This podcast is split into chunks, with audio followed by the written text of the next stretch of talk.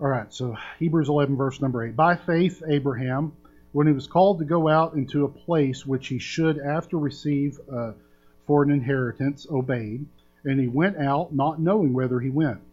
By faith he sojourned in the land of promise, as in a strange country, dwelling in tabernacles with Isaac and Jacob, the heirs, with him of the same promise. For he looked for a city which hath foundations, whose builder and maker is God. Through faith, also Sarah herself received strength to conceive seed and was delivered of a child when she was past age, because she judged him faithful who had promised. Therefore sprang there even of one, and him as good as dead, so many as the stars of the sky in multitude, and as the sand which is by the sea shore innumerable. These all died in faith, not having received the promises but having seen them afar off, and were persuaded of them, and embraced them, and confessed that they were strangers and pilgrims on the earth. For they that say such things declare plainly that they seek a country. And truly, if they had been mindful of that country from whence they came out, they might have had opportunity to have returned. But now they desire a better country, that is, an heavenly. Wherefore God is not ashamed to be called their God for he hath prepared for them a city. Speaking this morning on the subject of the faith of a pilgrim, have you ever thought about what a strange word the word pilgrim is? If you uh, get into etymology, I looked it up. I love the online etymological dictionary. It's not exactly the Oxford, but it's it's a good one. And uh, anyway, it says that that word came to us through the French word pèlerin, or the Latin pellegrinus. So, just for you word geeks out there, that's where it came from. And Jake, evidently the word peregrine comes from that too. It's uh, same derivative. So, anyway, okay. All right. So, if you're a fan of westerns, you immediately hear Pilgrim and you think of John Wayne. Even though the only movie I recall, and I think I've seen most of them at one time or the other, I recall him saying that is is the man who shot Liberty Valance, and uh, calling Jimmy Stewart uh, a pilgrim there. But uh, anyway, it's kind of become iconic through that. If you were taught the real history of America, and by the way, be thankful you were, because they're changing some of this stuff. But if you were taught the real history of America, you would think of the people that came over on the Mayflower. I found out a while back, and uh, Pam's not in here. She was giving me a hard time. The same website says that uh, William Shakespeare is my 11th great uncle. So, uh, but according to this uh, website, I think it's FamilySearch.org. It's a genealogy website deal. It's free, and uh, but according to it, uh, found out that I, I, I may have, if it's accurate, I may be descended from a couple of people on the Mayflower. And I thought, hey, this, is pretty neat. And I found out for about 300 bucks I can join the Mayflower Society. I found that out yesterday. But anyway, there's a couple of people, but the main one that popped up was a guy named Stephen Hopkins. He's one of the guys who signed the Mayflower Compact uh, when they when they landed there. They realized they weren't in the right place, so they the, the chartered the first government there.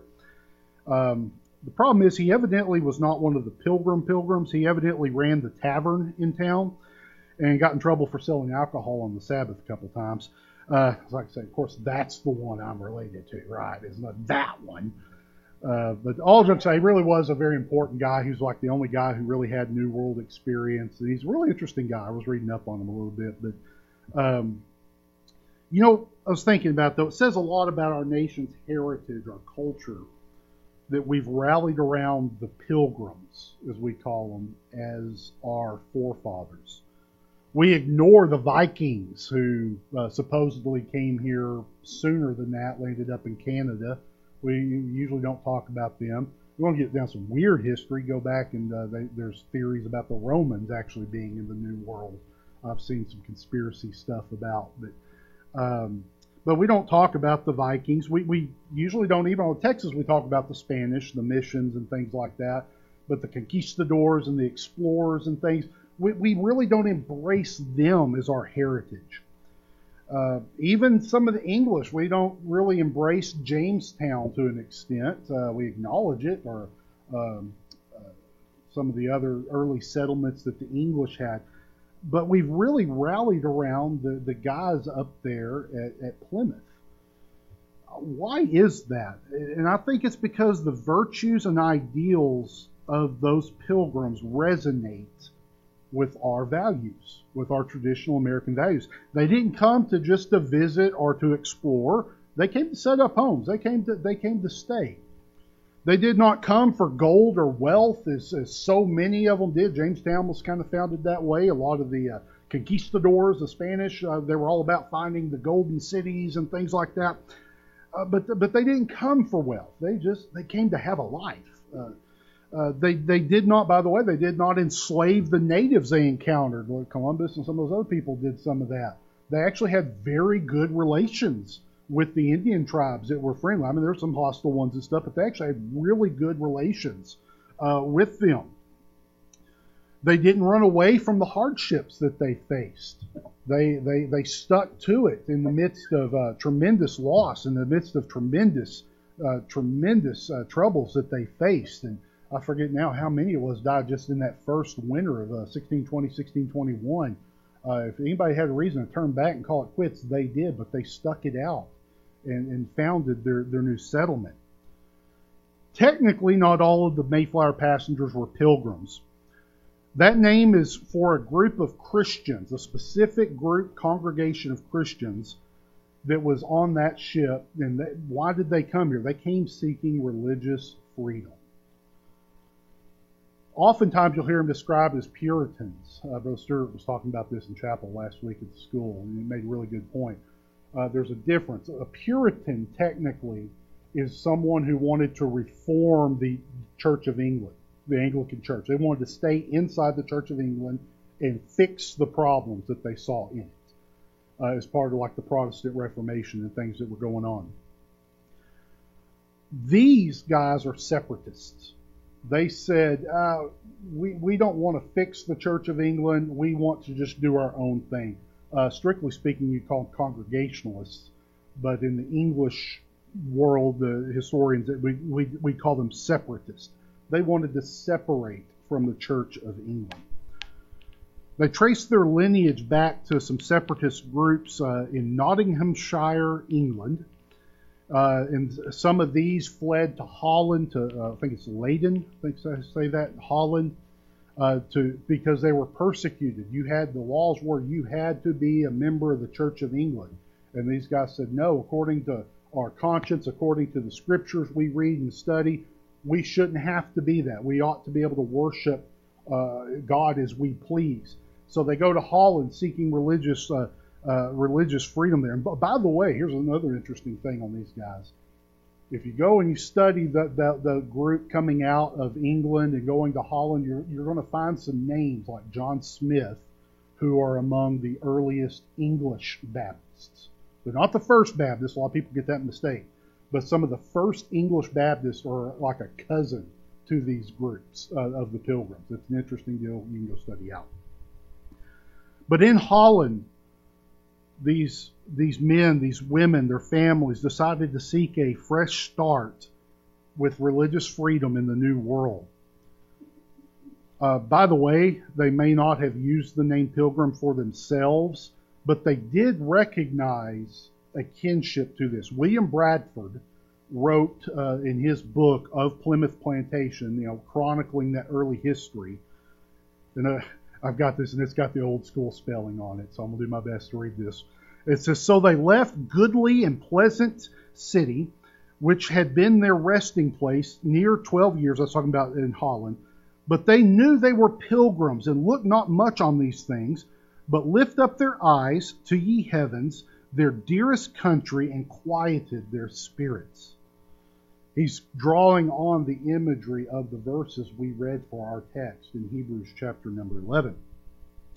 Historians say that really it's about the, the 1790s when people started calling them the Pilgrims, uh, this specific group. It's, a, it's an interesting deal. I find it interesting how these men and women that were driven from their homes in England took refuge in Holland, sought new homes in the New World, that these would identify themselves and be identified by others as pilgrims. And going back to the language of Hebrews chapter number 11, I think they understood the truth of this text that we're reading. How Abraham was called to leave his home, to go to a new place, and how he uh, dwelt there temporarily in tents, looking for something, looking, trusting in God and the promises of something to come. The truth is, is that this world is not our home. The truth is that the children of God are citizens of a heavenly kingdom. Abraham's such a great example. Left his home in the Ur of the Chaldees. He traveled to a land that God promised him. He never built a house. Nowadays, oh my goodness, you're going to settle, you got to build a house. And the early settlers, you know, that's what they did. They come in, build a little log cabin, something like that. He never built a house. He lived in a tent, something you could pull down and put back up. And by the way, I didn't double check this, but if my if I'm remembering correct, I think the only plot of ground he actually really owned was his grave. I may be wrong on that, but I think that's right. I think that that's the only time he ever bought property was where he was buried. He had faith in a mighty God, though he did not see much of those promises come true in his life. Generations later, his descendants were uh, as numerous as the stars and the sand of the sea, and they were a mighty people, and they did possess the land. They were strong, they were prosperous. But Abraham never really saw that with his own eyes. He looked through the eyes of faith to something greater. He saw what could not be seen with the mortal eye and though he never saw it, he could see it. You know what I'm saying? Though he never saw it, he could see it. The unrealized was real to Abraham. To give you a few thoughts this morning on the subject of the idea of being a pilgrim. As I was thinking about this, I, I kept thinking that old that old uh, spiritual. I'm just a poor wayfaring stranger traveling through this world below. I'm not going to sing the whole thing to you. But I, I, I, I had that going through my mind. I thought, what a truth that our forefathers understood. It's preserved in song and other songs like "This World Is Not My Home." I'm just a passing through. My treasures are laid up somewhere beyond the blue. All these different. It's it's such an ingrained part of the uh, of the Christian experience that we realize. Uh, yes, we're here. Yes, what we do down here is important, but this this isn't everything. There's something greater. And what are we? We're just pilgrims passing through this land. We need to remember that's what we are. We're just passing through. Our home is beyond what we can see. A few things here I want to point out to you. And I was warned that some alarms would go off here in a few minutes if I went preaching too much longer, but uh, try to keep it short here. Uh, I got a few minutes left. My dad was warning me. He, he said everybody's going to set their alarm for about 11:35. And, uh, but I'm, I'm gonna try to keep keep it very brief this morning. I honestly am. The number first thing I want to see is that uh, as pilgrims we answer a call. As pilgrims we answer a call. In verse number eight says, "When he was called to go." Some folks have wanderlust. I like that word, wanderlust. Uh, what does that mean? It means you're not satisfied with the things. You're never you don't you're never comfortable, and you're always seeking something. I tell you what, we've got generations of people in our nation that they're like that. They're still trying to find themselves. They're still trying to find the perfect job or the perfect soulmate or the perfect place to live. Uh, bouncing just all over the place, even from religion to religion, trying to seek something. That's not being a pilgrim. That's just being unsettled. A pilgrim knows what they seek. We know what is ahead. We know because God, just like He called Abraham, He's called us.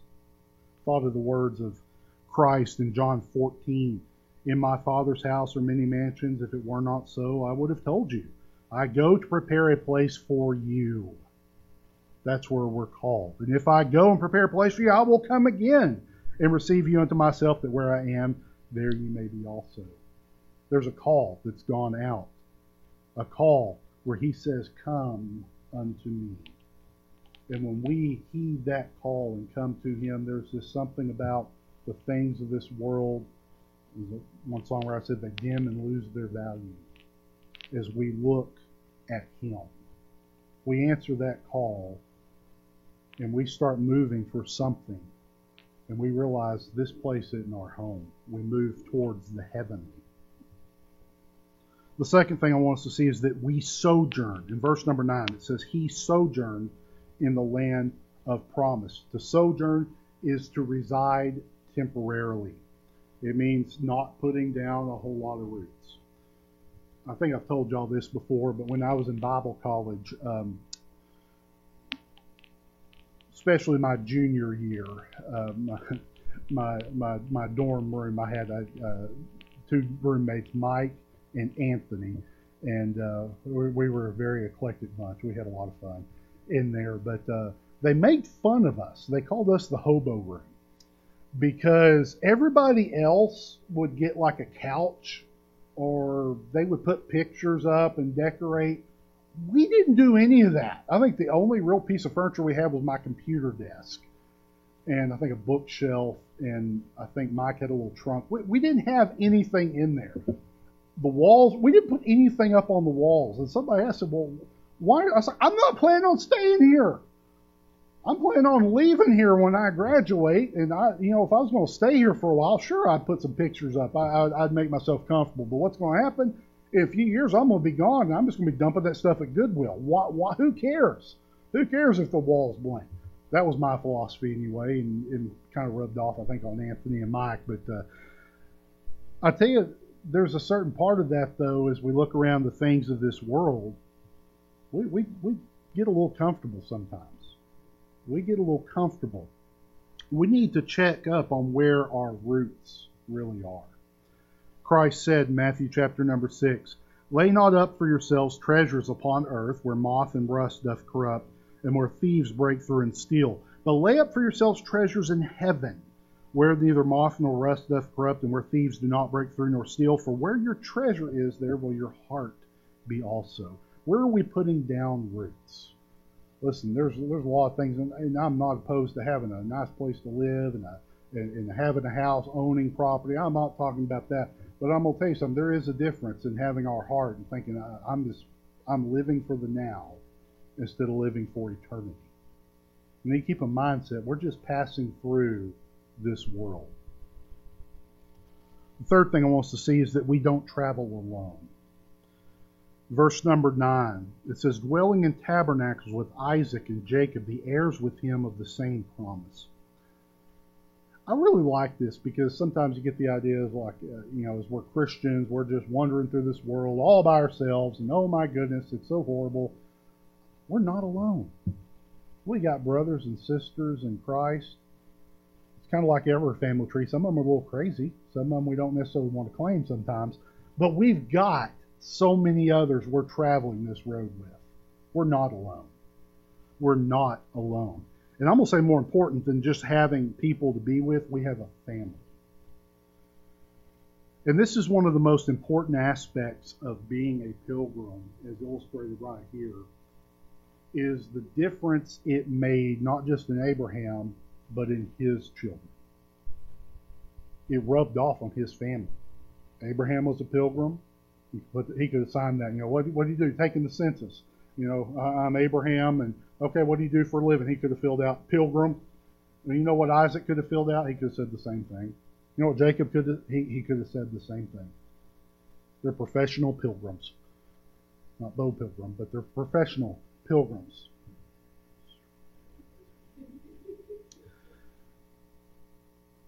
It rubbed off on his kids. What did they do? They did the same thing. They lived in tents.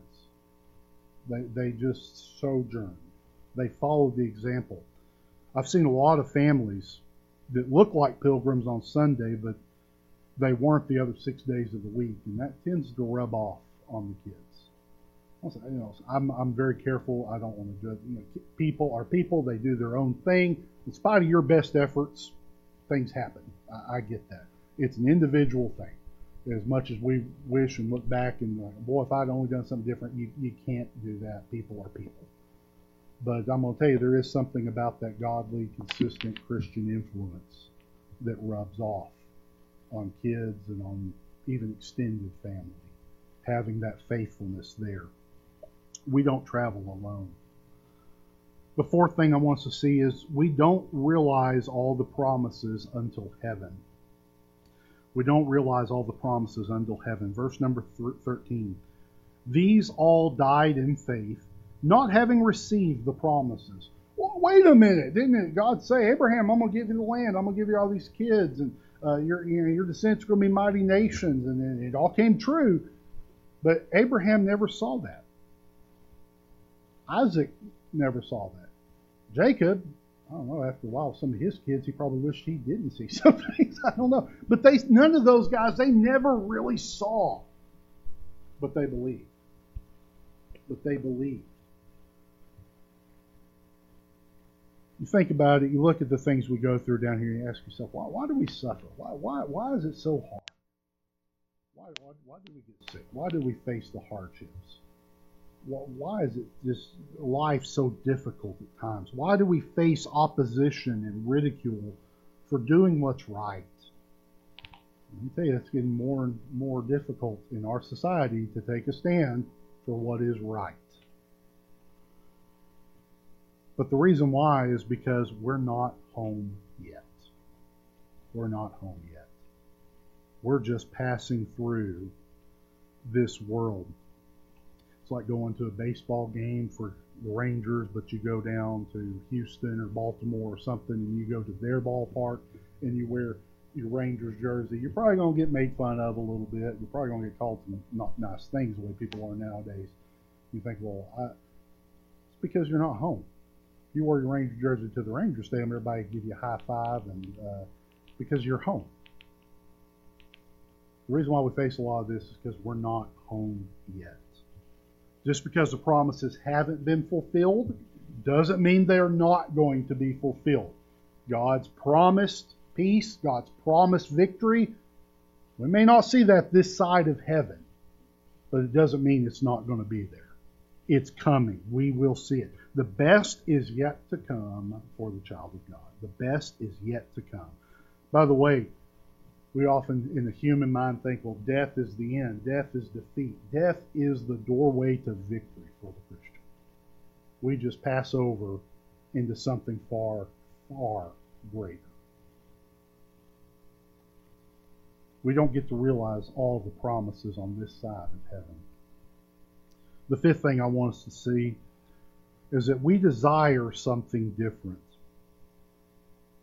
down in verse number 16, it says, But now they desire a better country that is in heavenly.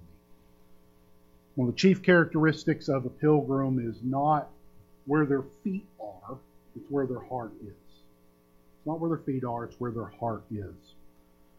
Psalm 37, verse 4 Delight thyself also in the Lord, and he shall give thee the desires of thine heart.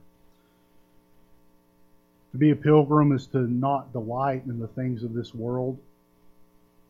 You can't enjoy yourself some. You, can, you just can't enjoy doing some traveling or you know going to a ball game every now and then. It doesn't mean that, but it's taking our pleasure, our identity, our comfort in the things around us. We don't delight in that. We delight in something greater. We delight in the heavenly.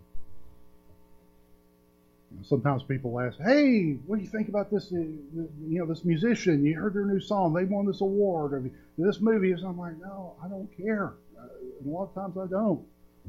I don't live in that world. Sometimes it's hard to have a conversation with people because I just don't live in that world. I just don't care on, on a lot of things.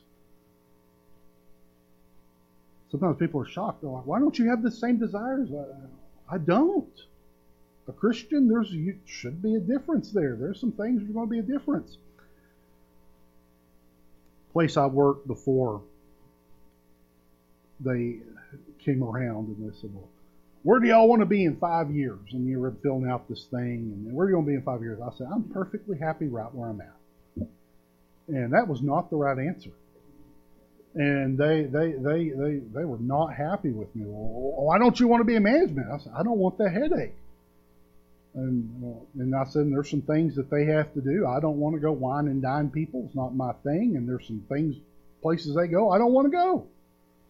I said, I'm perfectly happy doing my job as it is. Oh, well, you know, I'm like, no, I, and it just blew people's minds because they don't think that way. People don't think that way. They just think of well, everything you can do, whoever you have to step on, whoever you have to get get above, whoever you have to replace. You do whatever it takes to get as far as you can in this life. And then you come along and say, you know what, I'm pretty content. God's been good to me. People don't understand that. It is so foreign. You might as well be talking Greek to somebody. They do not understand that at all. It makes a difference. And I'm going to tell you, I think that's the thing about a pilgrim. It's not so much where we're at, it's where our heart is. And like Christ said, where our treasure is, there will our heart be also. We have a heart not for the things around us. You say, well, we have a care? Yes, have a, we, we do care. We want to make sure families are taken care of, that we've got enough food on the table. I want to make sure that you know we can reach the lost and make an impact down here while we can. Yes, you have to have an eye on things around you. Somebody said folks can be too so heavenly minded that they're no earthly good. Not talking about getting that extreme on this, uh, but I'm going to tell you something. There makes a difference when our heart is up there. It makes a difference when that's where all our concern is. It makes a difference when that's where our love is. It makes a difference when what we're looking to get ahead in is not the things down here, but the things up yonder. We're just a pilgrim passing through. And for the child of God, our heart should never be settled as we go through this earth. We ought to constantly have a longing for what is ahead. A few thoughts here to wrap this up.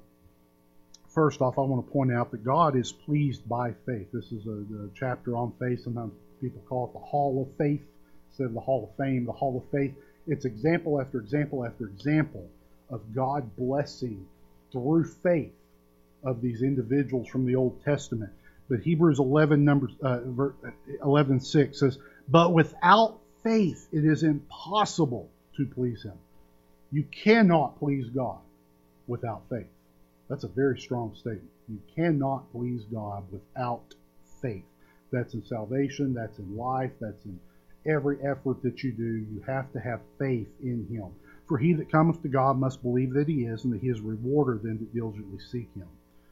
Now, think about that. I have to have faith to please God. When God looks down at this earth, what is He looking for? He's looking for faith. That's what pleases Him. He wants to see faith. Now look at verse number 16. It says, But now they desire a better country and heavenly.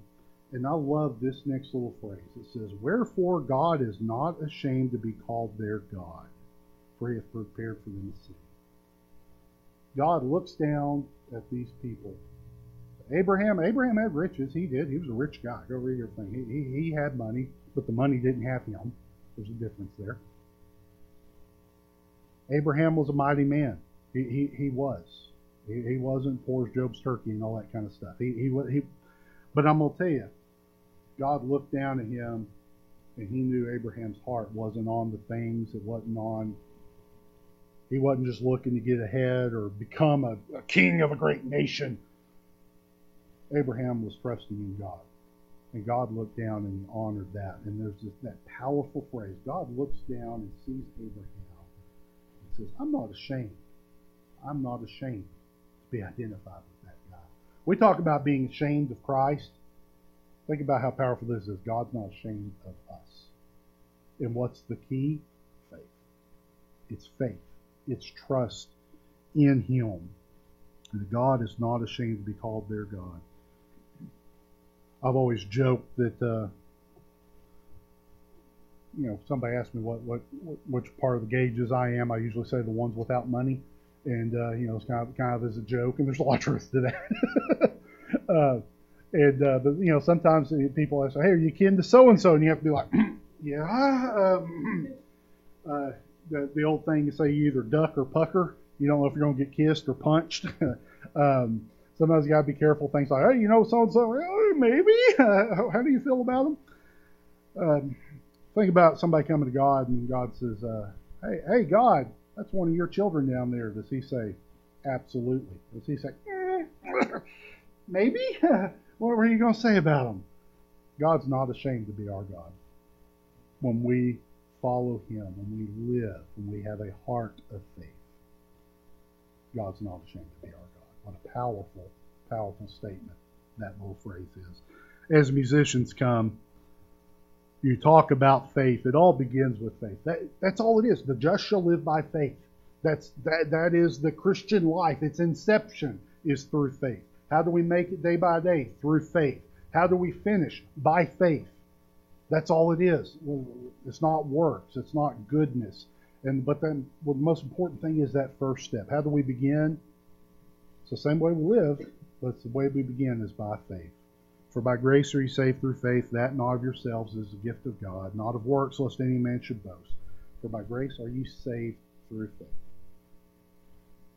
Through faith. Do you have your faith and trust in Him this morning? Do you have you heard that call? Have you heeded it? Have you stepped out, placing your faith and trust in Him?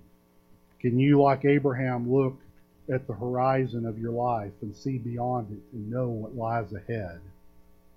because God has told you. If you'll step out and follow me, if you'll trust in me, there's a beautiful heavenly thing waiting for you. You have that faith this morning. That's the most important thing. But once you have that, don't throw your faith away. You keep it. Strengthen it and keep walking in faith. You begin to live by faith and you continue to live. If you'll stand, we'll have a time of invitation. What number there, Owen? 281 in the uh, Baptist hymnal there for the invitation song. Let's pray. Heavenly Father, Lord, I, I thank you so much for this wonderful church, the opportunity to gather again. Uh, Lord, a lot of things going on. It's easy to get distracted, especially with uh, some of the, the cares so many folks are, are carrying right now. Lord, as we take this moment, looking back at the example of of our, of our father Abraham and his great faith, the way it was honored. Lord, as we look back at the examples, we talked about some Christian forefathers, uh, our pilgrim fathers here in our nation. So many examples, so many, and we continue on in Hebrews 11, example after example of, Lord, those who stepped out trusting in you in faith. Lord, let us follow their example. Let us live by faith. Let us live that pilgrim life, knowing and trusting that we're just passing through this world, that uh, heaven, our true home, is, is beyond the horizon. One day we will be there. One day all those promises will be realized. We thank you for the comfort. We thank you for those great promises. And Lord, we pray most importantly that uh, everyone knows that they can come to you through that faith, that everyone that hears this online, in person, knows that they have come through that doorway of faith. And Lord, that they know that they are a child of God. They know that they're a pilgrim. They know that heaven is their home. Lord, challenge us with some simple thoughts here, I pray, on the faith of Abraham, the faith that we need, the faith you desire, the faith that makes you unashamed of us. Drive these points home this morning, I pray. This invitation time, I holy name. Amen.